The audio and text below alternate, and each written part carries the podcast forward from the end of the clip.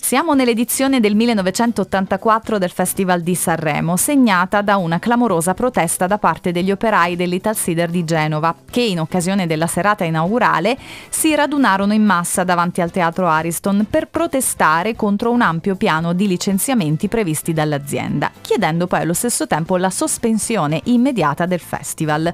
Quell'anno fu presentato da Pippo Baudo, che subito dopo essere salito sul palco, prima di dare il via alla gara, disse queste parole.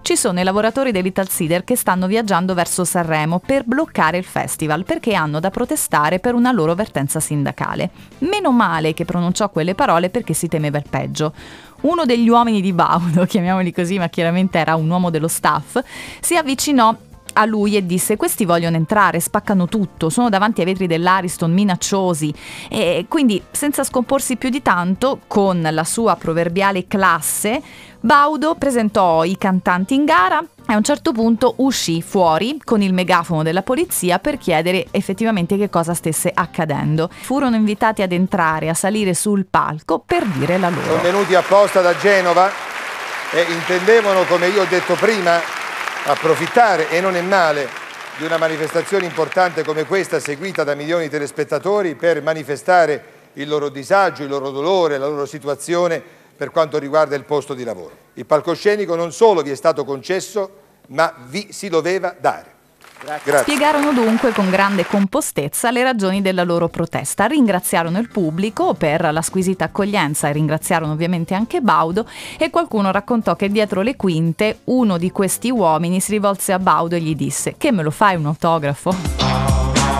E dal 1984 passiamo a quel Sanremo del 1995, era il 21 febbraio. Baudo, sempre lui, stava conducendo la 45esima edizione del festival, che risultò tra l'altro la più vista della storia della Kermesse sanremese, chissà come mai, quando un uomo con un maglioncino di quelli tipo da sci apparve sulla balconata proprio di fronte al palco, minacciando di buttarsi di sotto. Famosissima questa scena.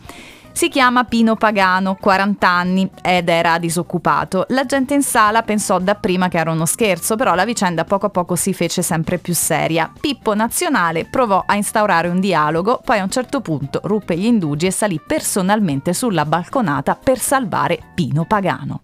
Fatemi passare. Fate passare, fate passare. Fatemi passare.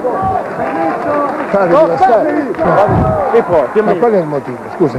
Sono disperato, Pippo. Ma la tua disperazione, così non succede niente. Pippo, ti voglio bene, sono giusto mio Io figlio. ti prego che ti, ti aiuterò. Me lo prometti? Non Pippo? te lo prometto. Mi fai restare? Te lo prometto, vieni qui. Mi fai restare, mi fai? Non ti faccio arrestare per niente, tu vieni con me. Stai Mi fido tranquillo. della tua parola. La mia parola d'onore. Vieni. Nei giorni successivi si mormorò che Baudo aveva organizzato tutto, una messa in scena geniale dal punto di vista dell'audience. Rai e presentatore ovviamente negarono tutto quanto. Anni dopo Pino Pagano si fece vivo con una lettera in cui accreditava la tesi della messa in scena combinata con la Rai, ma mh, cercava di scagionare in parte Baudo. Disse Pippo, mi perdoni, sono stato consigliato male, mi sono molto pentito delle cretinate che ho fatto solo per guadagnare una manciata di milioni e un po' di pubblicità in più. So, so, so scandalous.